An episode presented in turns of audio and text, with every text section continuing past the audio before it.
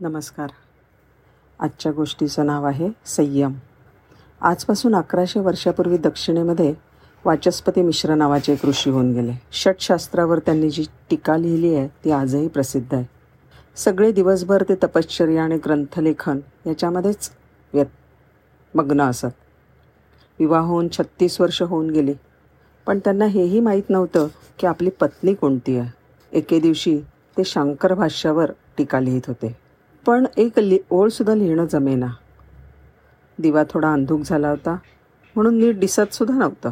त्यांची पत्नी दिव्यावरील काजळी दूर करून दिव्याची ज्योत प्रकाशित करत होती. इतक्यात त्यांची नजर तिच्यावर गेली. आणि त्यांनी विचारलं देवी तू कोण आहेस? एवढ्या वर्षानंतरसुद्धा ते आपल्या पत्नीला ओळखत नव्हते. केवढे संयमी आणि जितेंद्रिय असतील. पत्नी म्हणाली आपलं लग्न झाल्याचं आठवतं का आपल्याला? वाचस्पती म्हणाले हो थोडं थोडं आठवतं.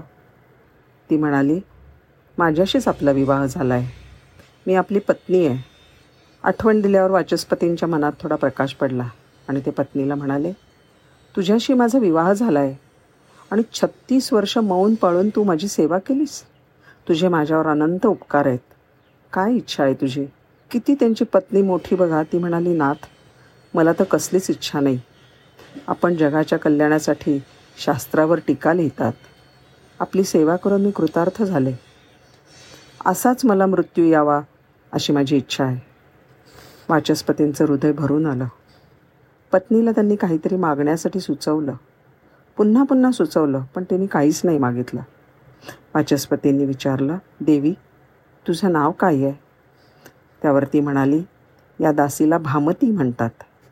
वाचस्पती उद्गारले मी शांकर भाष्यावर टीका लिहित. आहे त्याचं नाव मी भामती टीका म्हणून ठेवीन.